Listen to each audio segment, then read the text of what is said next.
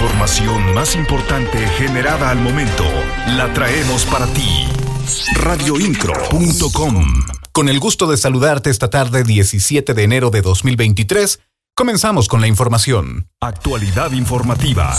Radioincro.com El 11 de enero en el municipio de Corregidora fue detenido Freddy Osmandi alias El Tunki o El Comandante esta detención se logró con el uso de inteligencia de la Estrategia Nacional de Seguridad, que dejó 36 detenidos en seis estados, entre ellos Ovidio Guzmán. El secretario de la Defensa, Luis Crescencio Sandoval, informó que entre el 6 y 16 de enero se detuvo a 36 personas consideradas relevantes en el combate a la delincuencia, siendo detenido por la Fiscalía General del Estado de Querétaro. El día 11 en Corregidora eh, Querétaro también un detenido, Freddy Osmandi, eh, es integrante del cártel Santa Rosa de Lima, eh, tenía una orden de aprehensión por, el, por delito de homicidio calificado.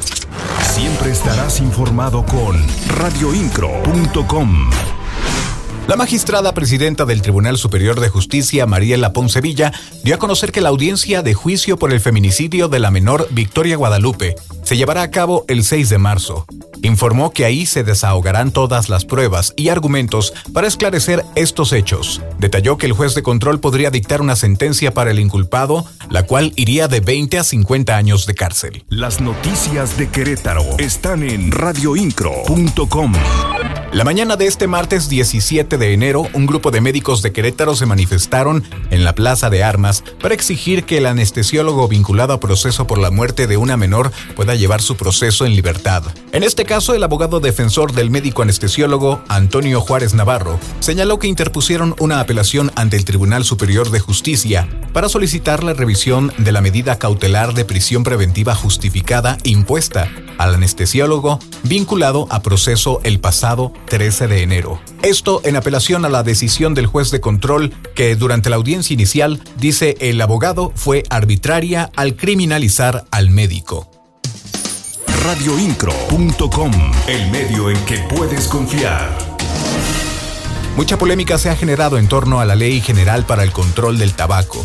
El presidente de la Cámara Nacional de Comercio en Querétaro, Fabián Camacho Arredondo, comentó que los cambios son un exceso, sobrelimita las funciones de la autoridad para un producto que es legal y genera el riesgo de detonar un mercado negro. En términos contundentes, desde la Cámara de Comercio, eh, vemos como un exceso eh, el reglamento en criterio de que el tabaco es un producto legal sobre esta situación, la Canaco estará dando asesorías a sus socios y promoverá, en caso de ser necesario, amparos en contra de esta nueva disposición que entró en vigor el 15 de enero. Radioincro.com Mi nombre es Juan Pablo Vélez y te presenté la información más importante generada hasta el momento. Que tengas un buen día. Estás mejor informado. Radioincro.com